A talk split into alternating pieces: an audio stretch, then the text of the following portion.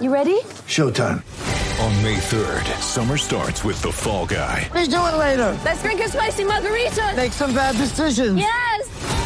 Audiences are falling in love with the most entertaining film of the year. Fall guy. Fall guy. Fall guy. That's what the poster said. See Ryan Gosling and Emily Blunt in the movie critics say exists to make you happy. Trying to make it out? Nope. Because I don't either. It's not what I'm into right now. What are you into? Talking. Yeah.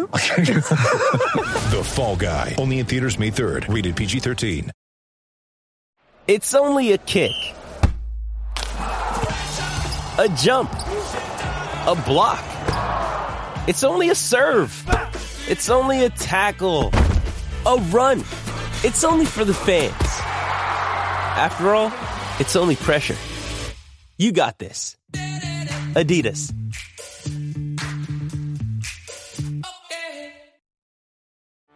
Get ready for the greatest roast of all time the Roast of Tom Brady, a Netflix live event happening May 5th.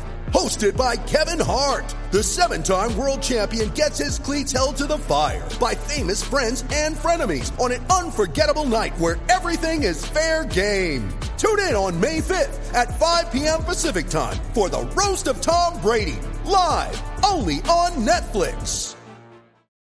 Mother's Day is around the corner. Find the perfect gift for the mom in your life with a stunning piece of jewelry from Blue Nile. From timeless pearls to dazzling gemstones, Blue Nile has something she'll adore. Need it fast? Most items can ship overnight. Plus, enjoy guaranteed free shipping and returns. Don't miss our special Mother's Day deals. Save big on the season's most beautiful trends. For a limited time, get up to 50% off by going to Blue BlueNile.com.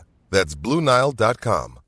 Hey there, podcast listeners. I want to tell you real quick about the Boardroom International Surfboard Show presented by US Blanks coming up October 7th and 8th. A massive hall at the Del Mar Fairgrounds filled with the entire surfboard building community and industry. For more information, visit boardroomshow.com. Now, on to the podcast.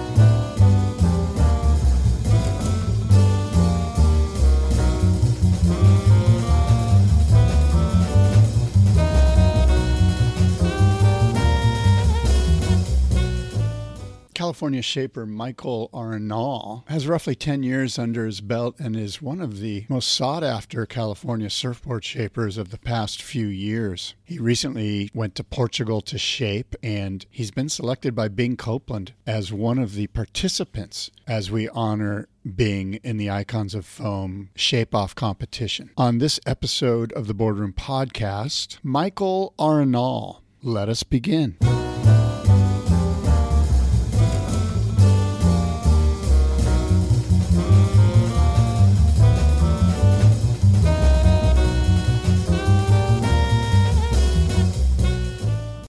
Welcome, uh, Michael Arenal, to the Boardroom Podcast. Of course, Michael, you uh, have a brand, a board label, Arenal Surfboards from Ventura. And by the way, I could be messing up quite a bit. Please step in if I butcher this at all. But um, Yeah, I'll start thanks. by saying that, that a couple of years ago, you won Best in Show, the board build off at the Boardroom Show. Um, I met you there briefly. Uh, you're building beautiful surfboards. I believe you're affiliated with Hobie in some way, and I know you have your own label. You've been selected by Bing Copeland to compete in the Icons of Foam Shape Off, honoring Bing in October at the Boardroom Show. You got lots going on, Michael. Welcome to the show, buddy. yeah, thanks so much, Scott. Yeah, thanks for having me. Appreciate it.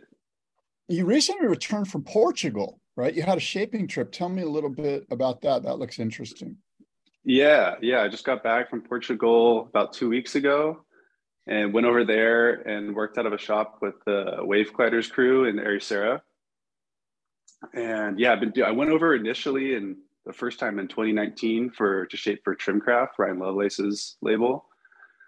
And then kind of put a pause on during COVID, just with traveling and everything. And then went back again last year for my own label and then again this year. So just kind of keeping it going. It's it's been yeah, it's been super fun. And how many boards does do you do you build when you go over there? What's your workload like? They they generally shoot for around 15. So yeah, it's it's pretty mellow right now. You know, they're just kind of yeah, not not too little, not too much, you know, just try to keep it keep it going in that sense. Yeah. And does does 15 boards obviously it pays the bills, right, to get over there and all that. Yeah, yeah, it's it it's definitely um it makes it worth it for sure. It, I basically just have to pay my way my my flight and then they kind of handle housing and all that stuff, transportation. So yeah, it works out good. And it's all um when I'm over there, um, it's all hand shaping. So it's it's a it's you know it's a good amount of work. It yeah, do you bring your tools? Do you, do you bring all your own gear? Yeah, yeah. I just throw it all in a suitcase and just hope for the best that it makes it. yeah. You ever yeah. have any problems with immigration getting getting across getting your tools across the border? No, thankfully. I've always kind of wondered about that, but you know, it's never been an issue. I've never heard of it being an issue for anyone else. So yeah, yeah hopefully it keeps going that way. I know Tomo and those guys from Australia when they come over, they they run into some issues. So you know, every country's different. Oh, really? Yeah. Yeah. Um. What about surfing over there? The surf looks great. I've been there. It reminds me a lot of of Southern California in like 1940. Yeah, yeah. It's definitely very similar to California, the way the landscape and the uh, is and everything, and just kind of the way the cliffs are. Like, like part of it reminds me of Northern California, and then others like a little bit more like San Diego with the reefs and stuff. Yeah. So yeah, it is very similar in a sense. It's pretty cool. Yeah. And and when you go over there, are you are you sort of geeked out on surfing? Are you fired up on surfing, or are you like, okay, I'm going over there to work, and if I get a few waves, so be it. Yeah, it's kind of more that way. I feel like it's is usually the amount of time I have when I'm over there. It's like I'm pretty focused on getting the work done, and then try to have a day or two to focus on surfing. Um, this last time, unfortunately, I didn't even surf at all because it was just really windy the whole time, and then just kind of wind wind slop. But um, and then of course the day I left, I get a text from from Nico, and it's like glassy and and nice and perfect. So how it goes. Murphy's law. Yeah, yeah, totally. Tell me a little bit about Ericeira. I've, as I mentioned, I've been there, but I don't know if our listeners know the region very well. Where is it in relative to Lisbon or Lisboa? Yeah, yeah. So it's it's about a 40, 45 minute drive um, north of Lisbon. Yeah, so it's pre- it's pretty close. It's definitely easy to jump to if you're if you're in Lisbon already. Um, I mean, you can even take a taxi there if you really wanted to. So yeah. yeah. And the town itself, Ericeira, like if you were to, um, I mean, it's obviously it's really difficult to compare old European yeah. towns anywhere in California, but um, size wise, Ericeira, is it like Ventura or is it like Santa Cruz or, you know, like how is it, uh, it feel like? Is there anything that? Yeah, that's a good question. Um, yeah, it's so different and just the way it's laid out with the way the buildings are and everything. Yeah, I would almost say, hmm, definitely not like Santa Cruz. I'd say smaller than, yeah, maybe more closer to like a Ventura. Definitely smaller than Santa Barbara. You know, it's pretty it's pretty tight because it's also just kind of on a hill, so everything kind of feeds down into the ocean. So the main kind of like center of town, it's it's relatively pretty small. Yeah. Yeah. You imagine it must be probably an old fishing village, right? Yeah, yeah. As far as I know, um, that's how it was. Yeah, that's how it was established. Yeah.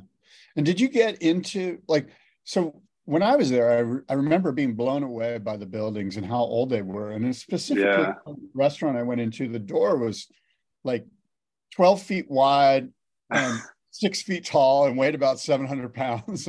Is there parts of the culture there that that just excite you or that just kind of blew you away? Yeah, totally. It, it is. It is pretty cool to. I mean, go to a, a place where there's all these buildings that are hundreds, of, sometimes like close to a thousand years old, and still functioning, and people are living in them and all this stuff. So it's it's totally different, you know, compared to especially California. But yeah. it's yeah, it's definitely pretty. It's pretty cool. And then I mean, I got a whole like history lesson. I was over there from Nico at Wave Gliders, and it was it's pretty it's pretty incredible to be like in a place like that that has so much history and culture for a long time. It's it's really yeah. cool. It really is awesome. Yeah. Are you a history yeah. guy? Is, is history interest you? Uh, you know, as like more and more. When I was yeah. a kid, I I hated history.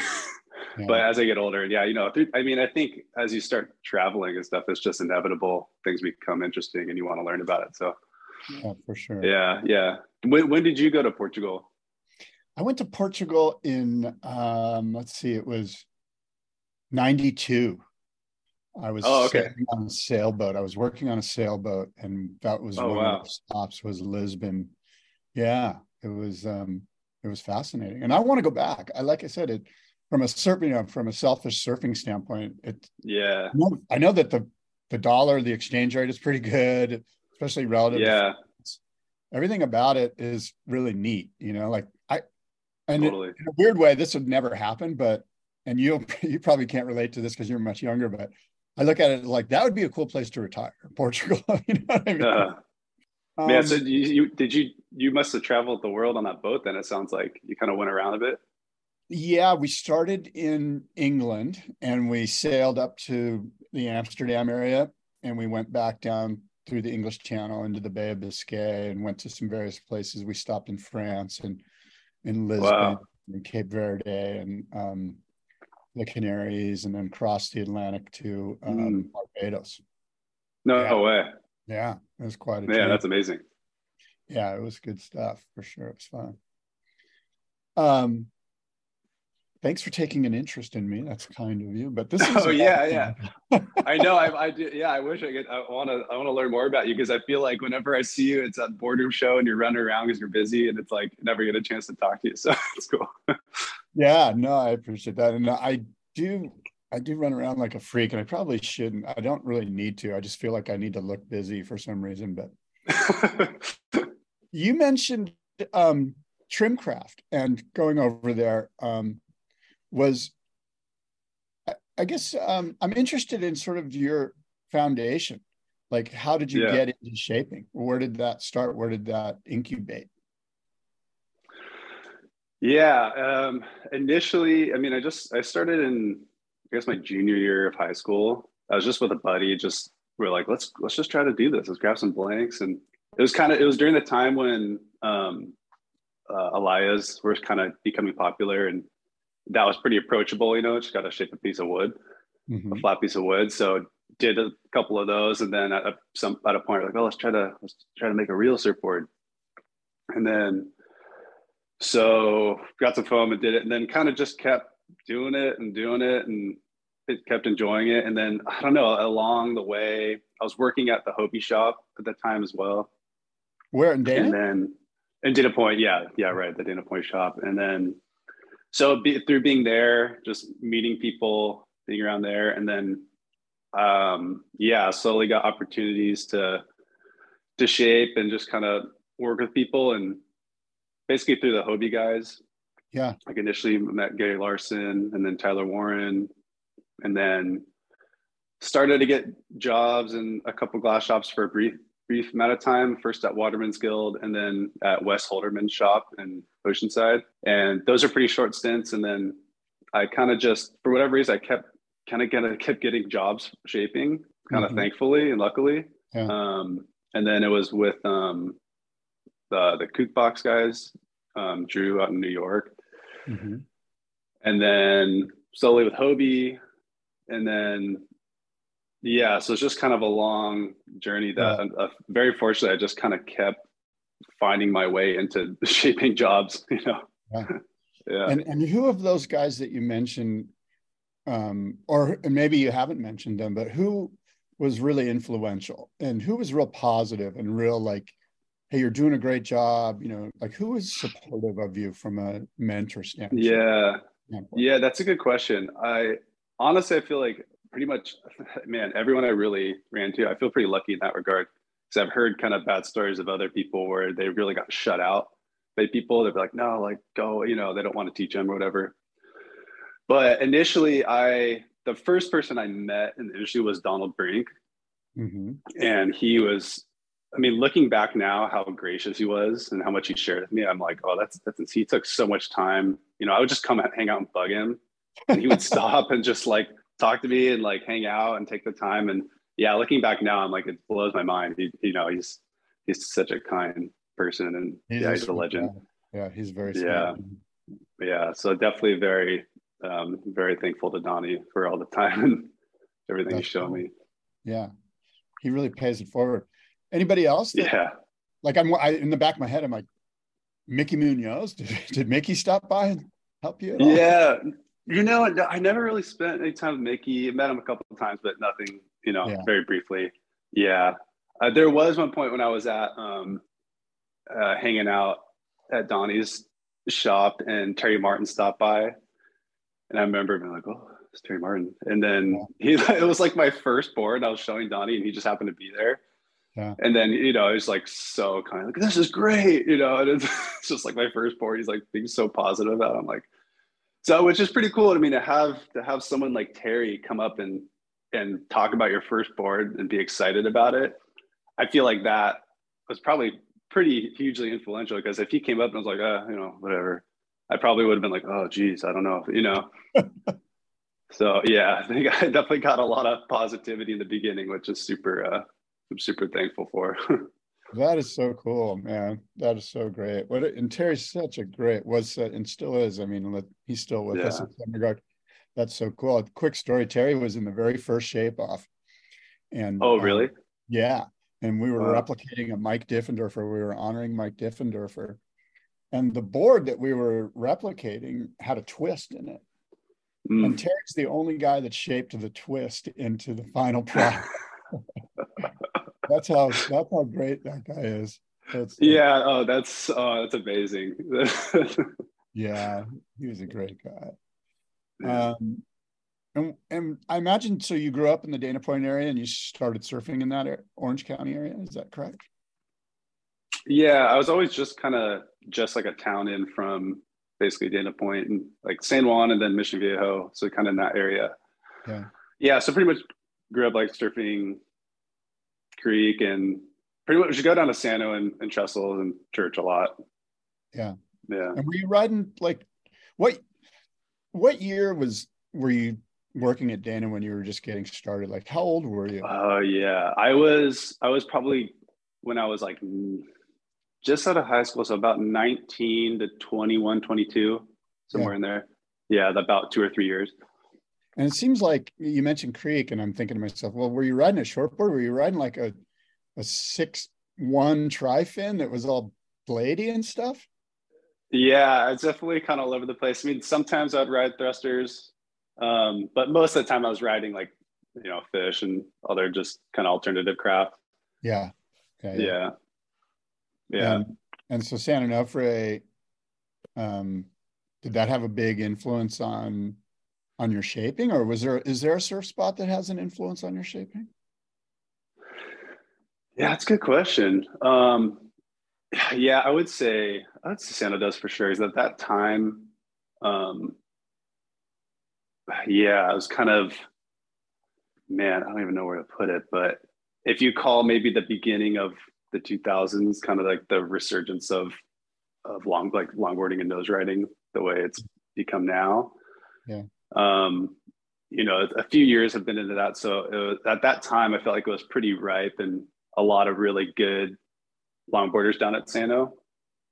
So yeah, it was definitely influential on that part, seeing what people were riding and Yeah. the things they were doing on the craft. So yeah, it's pretty cool. Yeah. And how did you get up to Ventura and hang hanging out? I mean, I imagine the Trimcraft thing. Mm.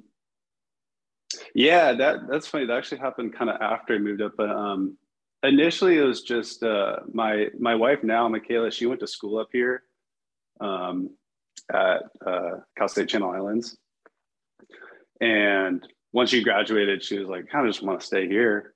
And um, I was like, "Yeah, that's." I think I, I kind of want to get out of here, and like I, I really like Winter and coming up here and visiting her and it was just it was cool. So we just eventually just moved up here, and yeah, it's been it's been home ever since. That was that was about six and a half years ago. Yeah. And, and where do you do most of your surfing up there? Man, a lot. I mean, kind of all over, up and down, but mainly mainly C Street. C Street's the closest to where we live. It's like a mile away.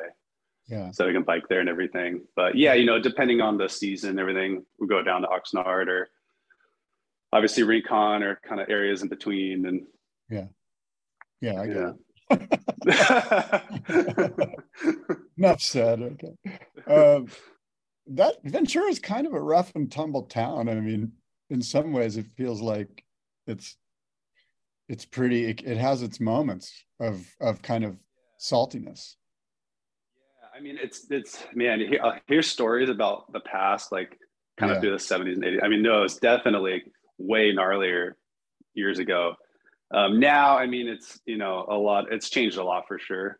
Yeah. Um, but it's interesting because as, as it's definitely still has that feel to a degree. Um, and like more recently, it's like I'm seeing like so many Hell's Angels riding Yeah. around, like more than ever before. So it's yeah, yeah that's the one thing um and again i don't i'm not a hells angels history guy i don't really know but i know i'm pretty sure that at some point in the 70s like the head hells angels guy lived in ventura. Yeah, don't hold me to it. I could be wrong. Oh, yeah. yeah it's got a little biker vibe which is fine. You know more power. I, in a weird way it's Yeah. kind of cool. Like it's like there's so many coastal towns in California that have gentrified, and just turned, they've all turned into yoga studios with acai bowls next to them. So it's kind of cool to have a little bit of salty kind of wild west Yeah. floating.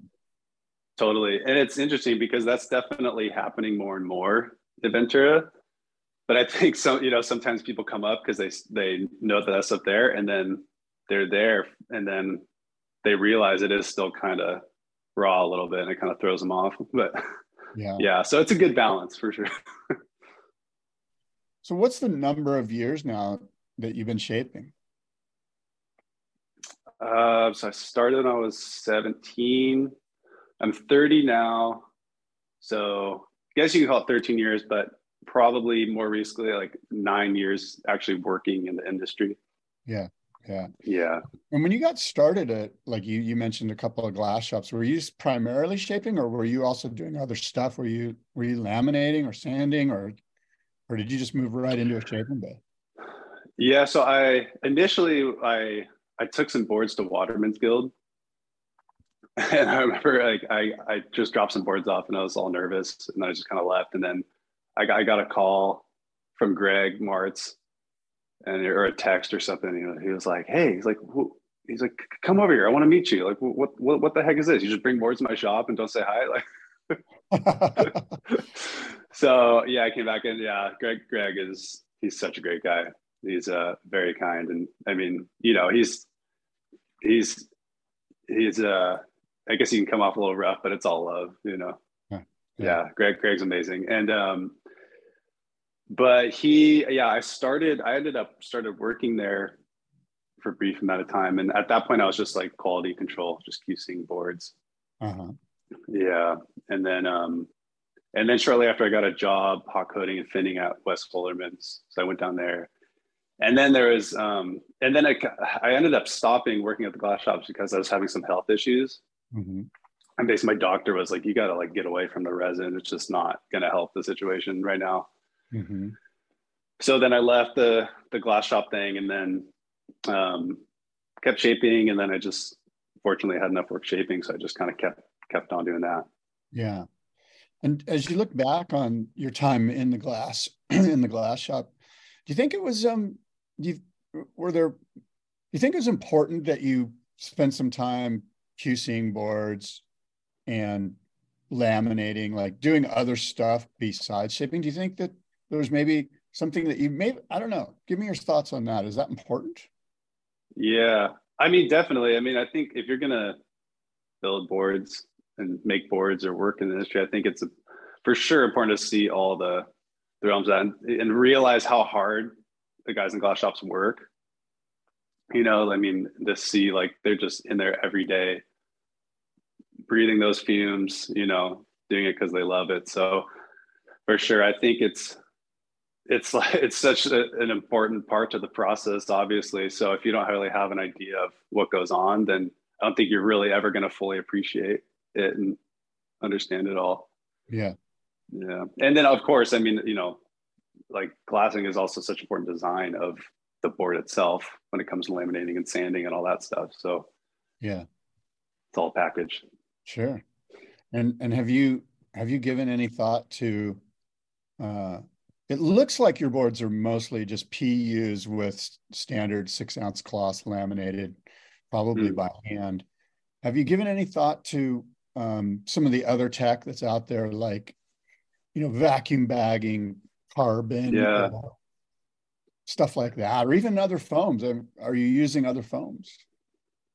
Yeah, that's a good question. Um, definitely, uh, I think about a lot. Um, I do typically just it's generally just you know poly polyurethane, uh, polyester resin.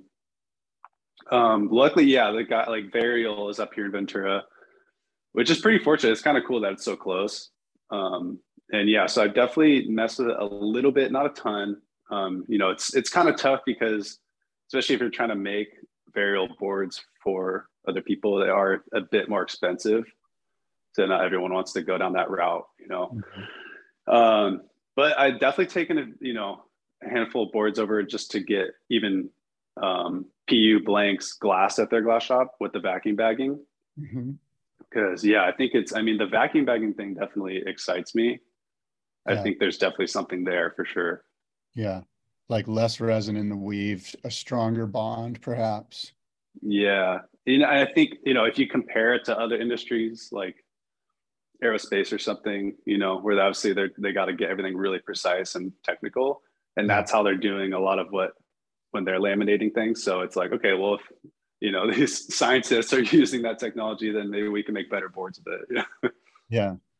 Yeah. And how's the how's the um I'm very intrigued by varial foam and I, I've interviewed those guys before on this show and and I mm. actually have a variable varial blank that mm. I need to get done at some point. Um how does that foam do you think compare to PU in your personal experience? Not necessarily shaping it, but yeah, shaping it, but also in, in surfing. Because it feels like it would just be real, I don't know, it feels when I hold the blank, I'm excited about it for some reason. Yeah, I know. There's there's definitely it, yeah, it's it's weird. It's like it's it's dense, but in like the best way possible. Yeah. It just feels like it just feels like all of the cells in the blank are just like where they need to be. You yeah, know, it feels really exactly. tight and yeah. Yeah. Yeah. It's to me, I'm always to me, it feels like if I was to have a balsa blank, but it was foam, it feels mm. like a balsa yeah. foam blank. Uh, interesting. Yeah. Well, um, what about EPS? No, yes, no, maybe so. Man, I I mean I'm open to it. I think the hardest part with EPS is especially over the last few years, like I couldn't find anyone to glass it. You know, yeah. I think yeah, whenever when the glass shops were just slammed over the years of COVID, yeah, it's like everyone was so big like, like nobody was doing uh, epoxy. Yeah. And I just didn't have the time to just do it myself. So I just haven't, unfortunately, it's it's a road I've always wanted to venture down, but just haven't really. I made a couple, but it just like yeah, I haven't really put a ton of time into it. Yeah. Um, yeah. I don't know. Yeah. What do you think about EPS and epoxy? Well, I, I, think all foams are real personal. You know, like uh, I'm I'm a big mm-hmm. believer in there's no one right way. You know, mm. personally, I have problems with EPS. I'm just been writing PU for so long. There's some dampening quality. There's something to it. Yeah. Um, and I always refer to a Skip Frye quote that I saw somewhere that's been attributed to him, and, and it's that a surfboard's at its best about two weeks before it delaminates. It's just, it's just completely like the dampening's perfect. It's like an old yeah. pair of slippers, like those rainbow sandals that have like your feet worn into them. You know what I mean? Yeah, yeah, totally. So, um, but I'm also, and I want to get your insights on this. I don't know if you have. I'm a. I, I've had two or three of Javier's XTR foam blanks, which is okay. different than EPS. EPS is expanded, XTR is extruded, mm. and that stuff and his glassing schedule, those boards were felt great. Uh, mm-hmm. And I'm not mm-hmm. sure if you're if you're familiar with XTR at all.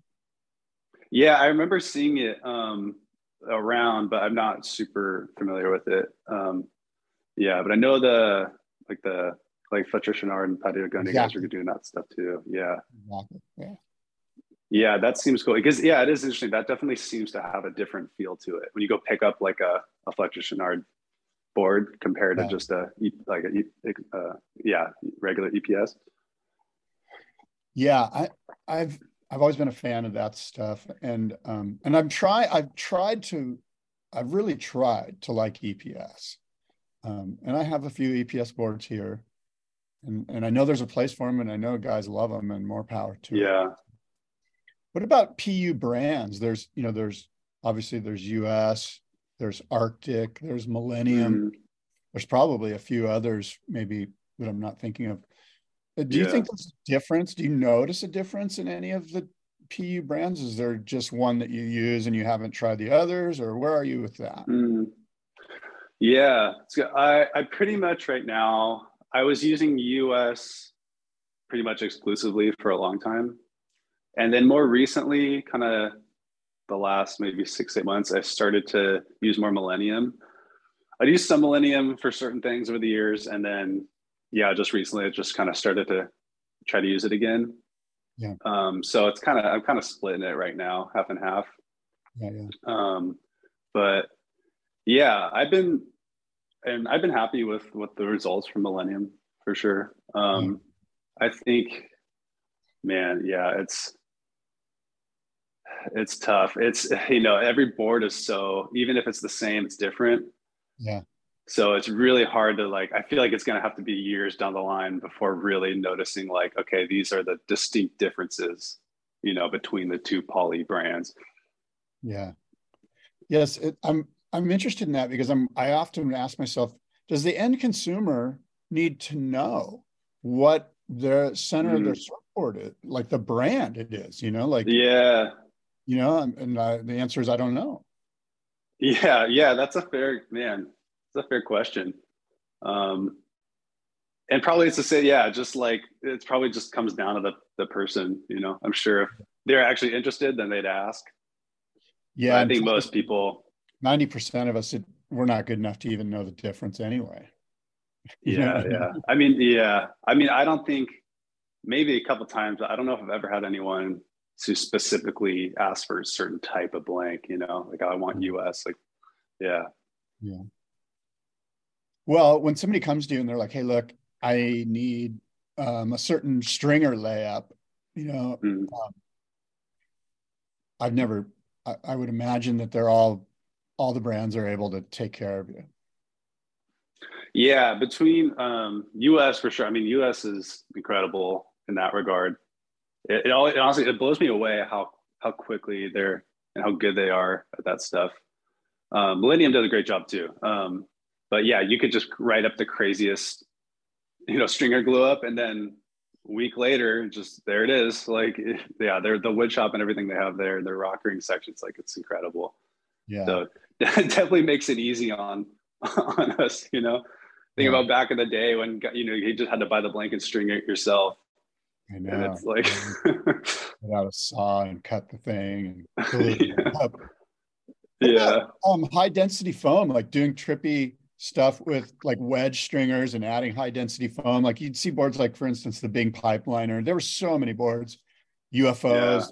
There were so many boards back in the 60s that had these trippy high density foam wedges and stuff. Is that something Mhm. you're interested in playing with? yeah, yeah, for sure. I think, I mean, at, at this rate, I feel like majority of the wedges and, and the you know is more so to get like that colored foam in there. Mhm. You know, so I feel like more than not, I'm definitely as far as if it's long boards and that sort of thing. Yeah. I'll definitely mess more with the actual flex and with the actual wood in the board, and kind of leave the the wedges and the high density foam more just up for the the color design aspect. Yeah. Yeah. What, what number board are you on? Do you number your boards? Yeah. Oh man, what? I mean, I'm rough- Yeah, it's it's basically like hand shapes. It's about eighteen hundred. I think it's I think it's just over eighteen hundred hand shapes, and then within that, I mean, just from bunch bunch more scrubs from Yeah. over the years. So yeah, Yeah. Other work. What, did you start numbering right away, or were you like, oh shit, I've done 100 boards, I better start numbering these things?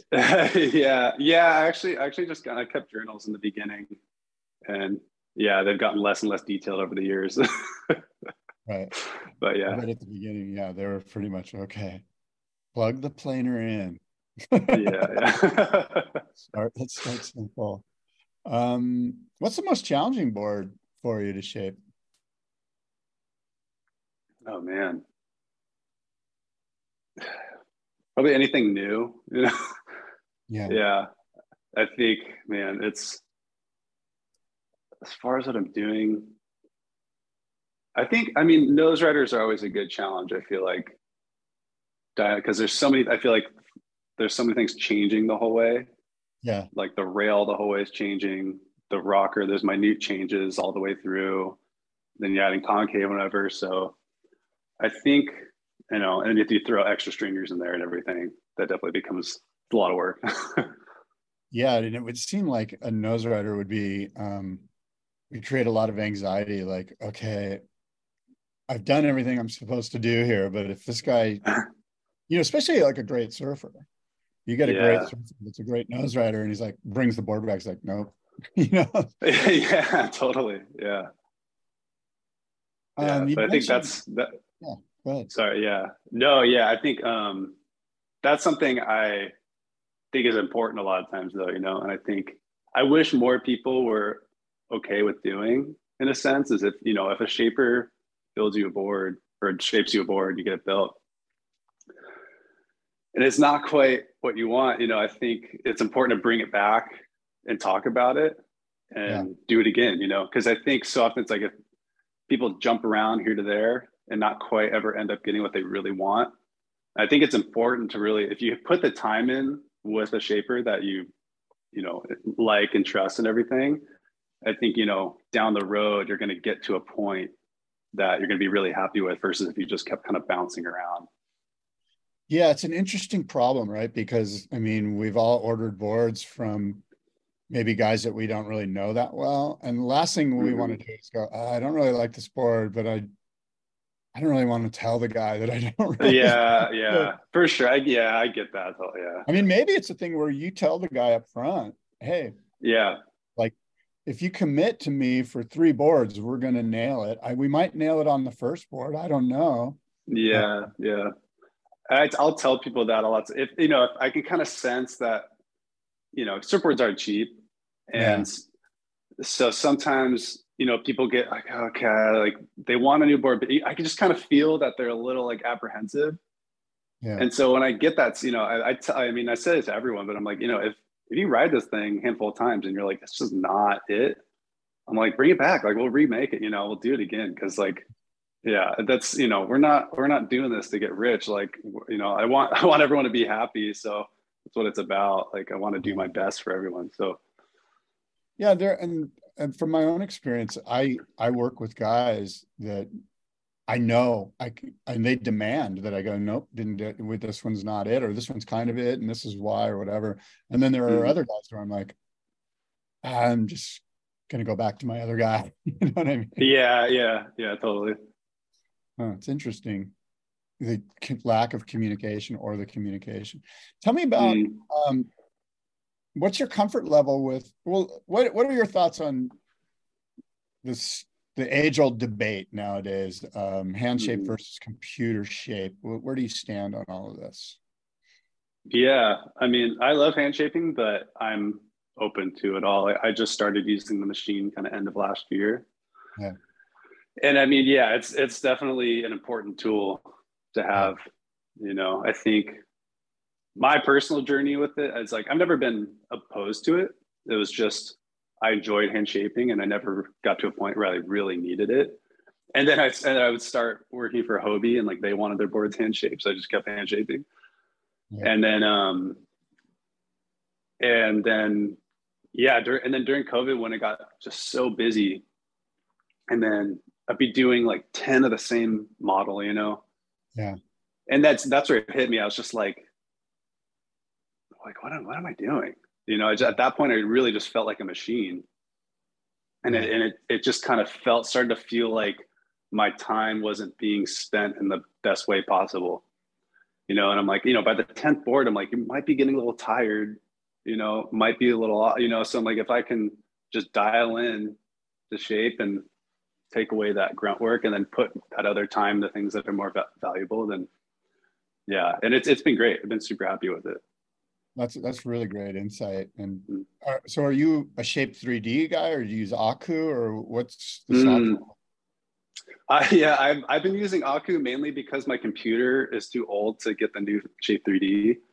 Mm. So um, yeah, so I've I've been I've been using Aku. Oh, great. Um,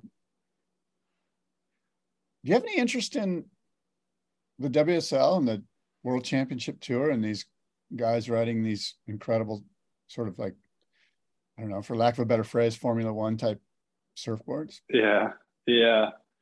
You know, I I have all the respect in the world for it because I think you know it's obviously like those guys are pushing the future and the boundaries of what surfing is.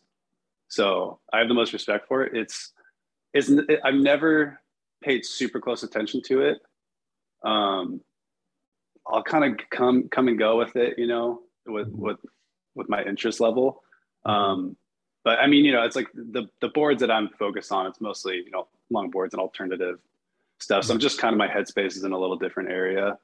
Um, but when I come across it, I, I enjoy it. But it's yeah, it's not something I'm focused on, I guess. And have you ever thought about the world longboard tour? And are there maybe there's people that are riding your boards there? Mm. Yeah, interesting. Um, yeah, no, no one's riding my boards on the the longboard tour. It'd be, it'd be fun to work with someone to do that. Um, but what if somebody yeah, came to you and said, "I want a I want a three fin performance longboard to rip on"? Would you would you vomit a little bit in your mouth, or would you? no, no, no, not at all. You know, I think it's it's just like kind of to degree the EPS versus poly debate. People like what they like, you know, yeah. and yeah, I think that's uh, yeah. If if I can help them do what they want to do, then sure, that'd be that'd be great. Yeah.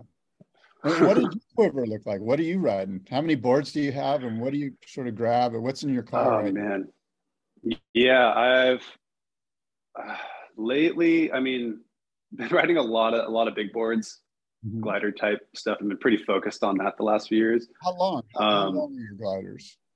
Generally around 11.0. Yeah. Yeah. I've, I had a 10.6 I was riding for a bit and then I've had some 12.0s. I felt like 11.0 just kind of seems like the right zone. Yeah, it's funny. I, I was riding 11.0s for a while and I've found mm. I'm now going to, I'm riding a 10.6, which yeah, sound is just it's not as sexy as an 11-0, you know, you're like 11, 11 but the 10-6 for me seems to be just the perfect number for whatever. Yeah. Yeah, it's definitely a, a size where you still very much get the glider feeling, but it's, I mean, that's six inches. It, it sounds silly, but like it definitely makes the board way more maneuverable. Yeah. And, and I'm also in that really weird conundrum where I'm like, I think I could actually nose ride this thing, you know, like 11 yeah. I'm not going up there. I don't even wax it up there, you know, because you're supposed to just be cruising and trimming and stuff. Yeah. But I find on the 10.6, I'm like, wow, this board works so good. Maybe I should wax the nose and try to sneak up there. And of course, there's some belly up there that makes it really difficult. And yeah, I just get into that weird headspace where I'm like, maybe I should have my guy build me a 10.6 glider that nose rides. And now all yeah. I'm off the reservation, you know. yeah. Is that doable, by the way? Is that something that, that we could do? Like, does that make sense to you, or does that take away from the whole thing? Right. I've, yeah, that's a good question. I think about it a lot, honestly. I think more so, I think a lot more of, okay, how can I incorporate glider elements into Nose Rider? So something that's more like 9, 6, 10, 0.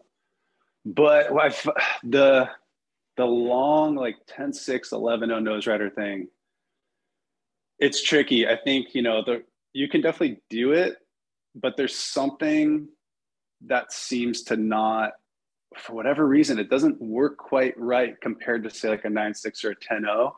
There's something that just kind of throws it off with that length. I find it just seems like with the rocker and overall mm-hmm. of that length that you need, it's like once the board starts to kind of tip as you're going to the nose, mm-hmm. it just doesn't work quite right. And Yeah, it's tricky for sure. I think. I mean, it could. I think it could be done, but I think it would Yeah. definitely take some some work to get there. Yeah, it's weird. It, uh, as you mentioned that, I'm like, maybe we flatten out the tail so that when we do go up there, the tail stays engaged because it feels like yeah, so much tippiness that once I get up there, maybe the tail pops out or the rail. the rail- totally. Yeah, yeah, But then uh, as soon as we flatten out the tail, I can't turn the board.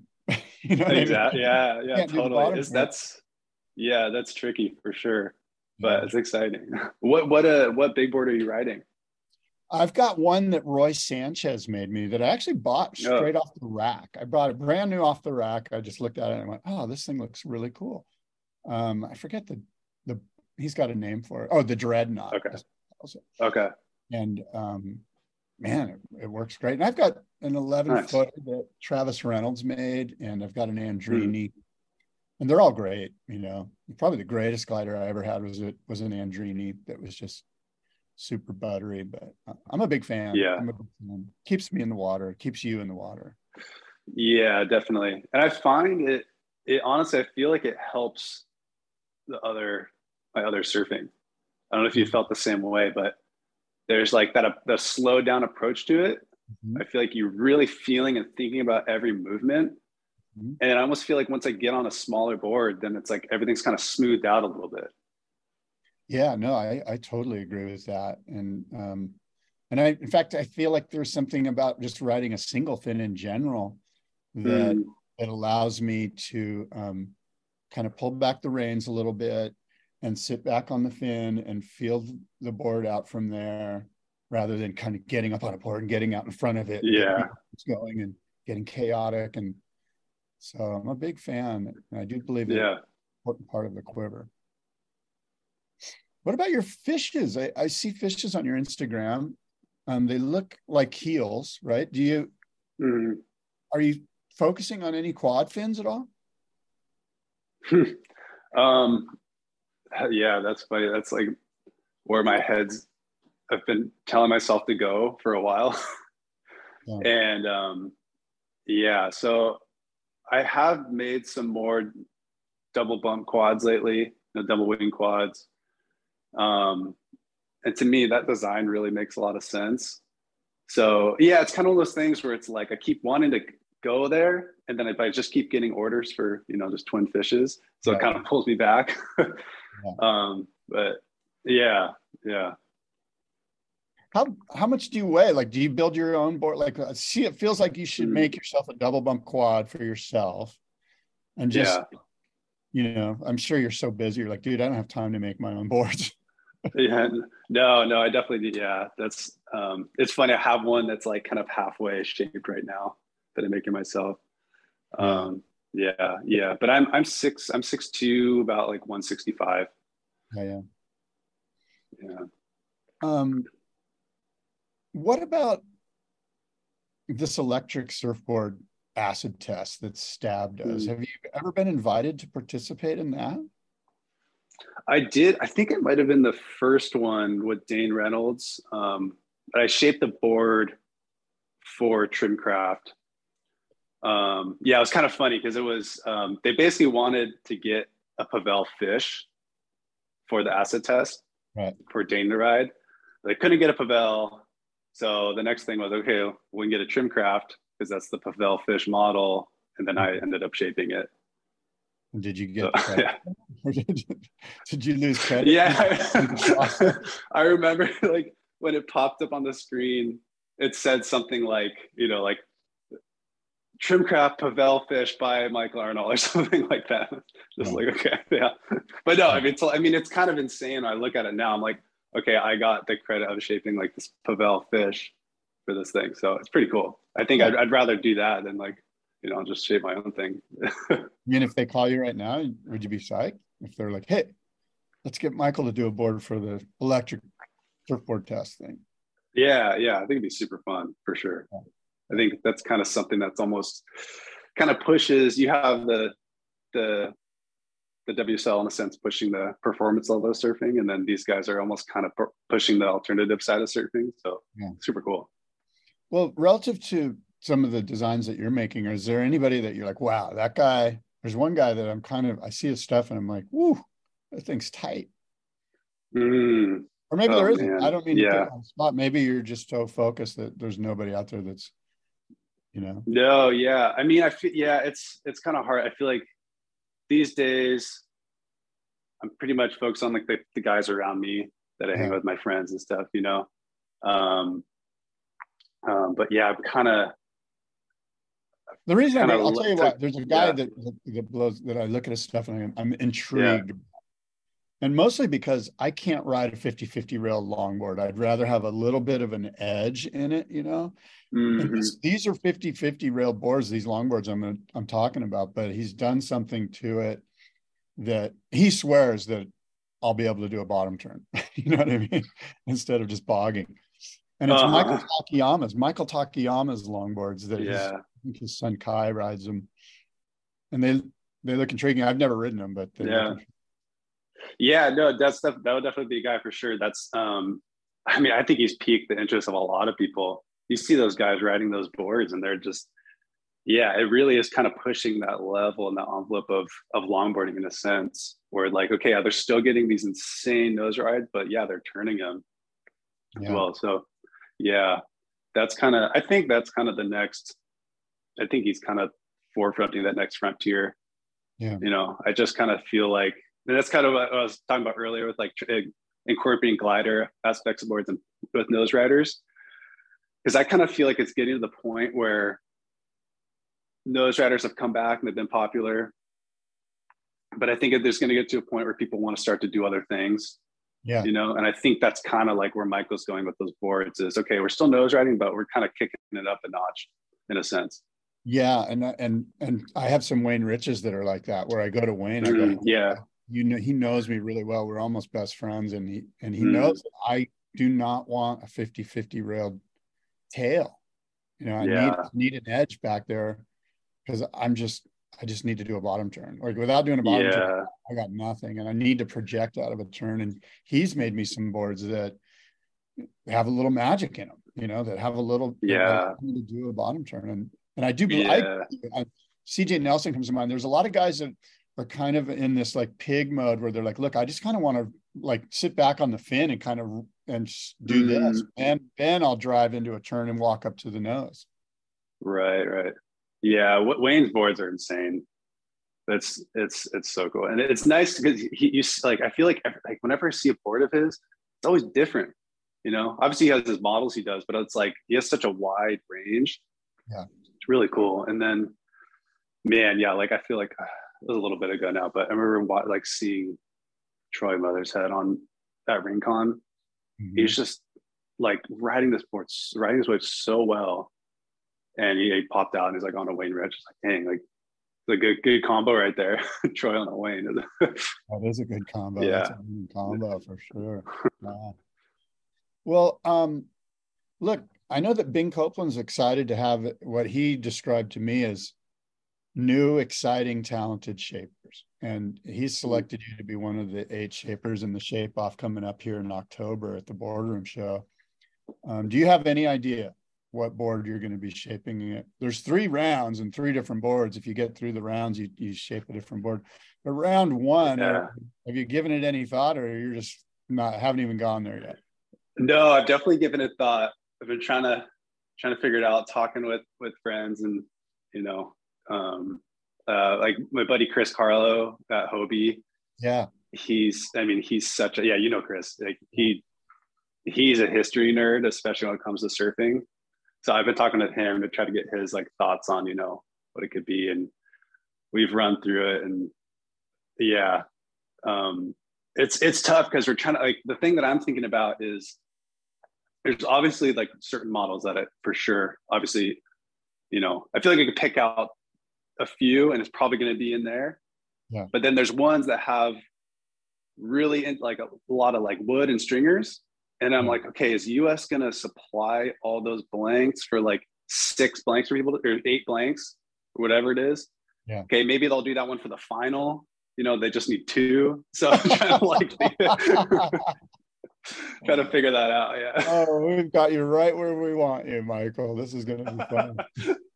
yeah but it, man it's it's super cool it's like it, it's really it's it's been super enjoyable. I mean, I'm really excited. Um, you know, I'm super honored, super excited to be there because I think it's it's definitely just pushing and shaping in a different way and making my brain work in a different way. And it's yeah, it's it's super fun to think about.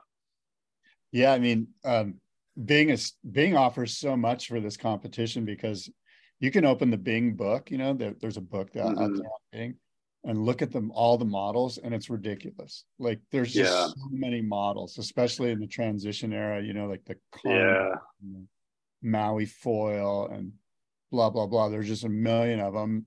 And then before that, of course, you've got, you know, you've got a, a David Nuuhiwa nose rider. You've got the Bing pipeliner.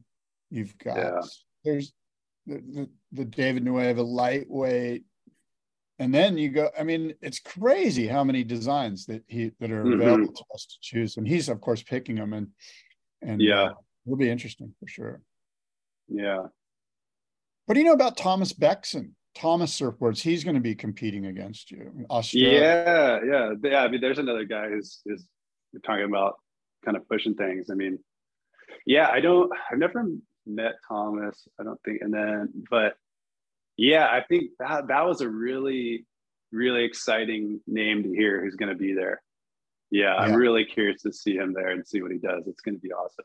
Yeah, yeah, we're excited too. And there's some other guys like um, Wayne Rich, of course, is in the competition. Roger yeah.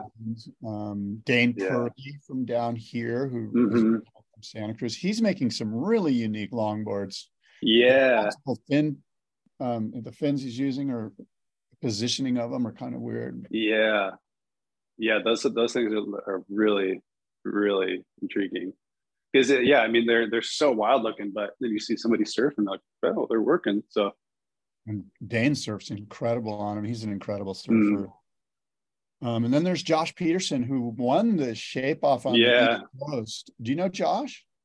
Yeah, yeah, I know, yeah, I know Joshua. Um, yeah, that's gonna be that's gonna be super cool. Josh, I mean, he's I'm I'm definitely I mean, I'm I'm nervous for everyone, you know, to go. Everyone is such an incredible shaper yeah. there, but Josh is like, yeah, he's a he's a really good board builder, really dialed. So yeah, he's yeah, he's like you. He's a talented young man. That's you know, I mean, I know you're not young, but yeah. relative to my age. No, thanks. Thanks, Scott. and then Hank Warner, who's I mean, Hank Warner's built everything. That guy has, you know, he's just a legend. Yeah. So anyway, yeah, man, that's a, that's a good lineup. That's like it's a gnarly lineup. So fun yeah. and Bing chose him and being and and the reason is because he's he only chose people that he knows can like there's people that can make a shortboard and there's people that can make a longboard but are there people that can do it all and that's mm. where he i believe his thinking was when he chose the eight the eight shapers so mm-hmm. that'd be interesting also by the way there's a best in show thing that we do well you know you won it yeah this year, yeah, with Hobie. yeah, you did with Hobie, right? Mm. So this year, the best in show is the Bonzer. So the Bonzer mm. brothers, Malcolm and Duncan, are going to be there to judge best in show this year, and they're just cool. asking everyone to build a Bonzer. So anyone's a any anyone listening that's a board builder, uh, anyone around the world is allowed to enter this thing, and it's free to enter. And there's yeah. uh, there's money. There's a thousand dollars for first place, and that's going to be that's kind awesome. of fun too. A totally separate deal than the than the Bing thing, but the best in show. Yeah, yeah. So I'm I'm hoping that you'll build a board for that as well. Yeah, yeah, that'd be fun. I would love to do that. Is it um because I feel like the last maybe not last year, but I can't I can't remember. Is there two best in shows? Is there's like an alternative one or how does yeah, that sometimes there's two categories. This year we just have uh-huh. one simple category. Bonds. Okay. They, I think Malcolm and Duncan are just asking you to make a, a, something's got to have a double barrel bottom down there by okay. the tail. It's got to have three or five fins, and, and um, okay, and that's the only. Okay, so there's a criteria of what it needs to. Yeah, bonzer. Bonzer is basically it. If you know what a bonzer is, then you're in business. Yeah. Okay. okay. Yeah. I know making making something totally totally out of the box, but still in the yes. in the realm. But exactly, yeah. we want you to be creative. You know. Cool. Sure. Okay. Well, look, Michael, we've said a lot. We had a great talk. Um, I appreciate you being here this morning. I know you're busy, um, but like I said, we're excited to have you in the boardroom show. Um, yeah, thank you. Should be good. Yeah, yeah. Thank thank you so much for for chatting. It was great to talk with you and catch up and all this. It was, it was fun. Yeah, buddy. Well, look, you know how to get a hold of me. We'll chat soon. Thanks again, bud. Awesome. Sounds good. Thanks, Scott.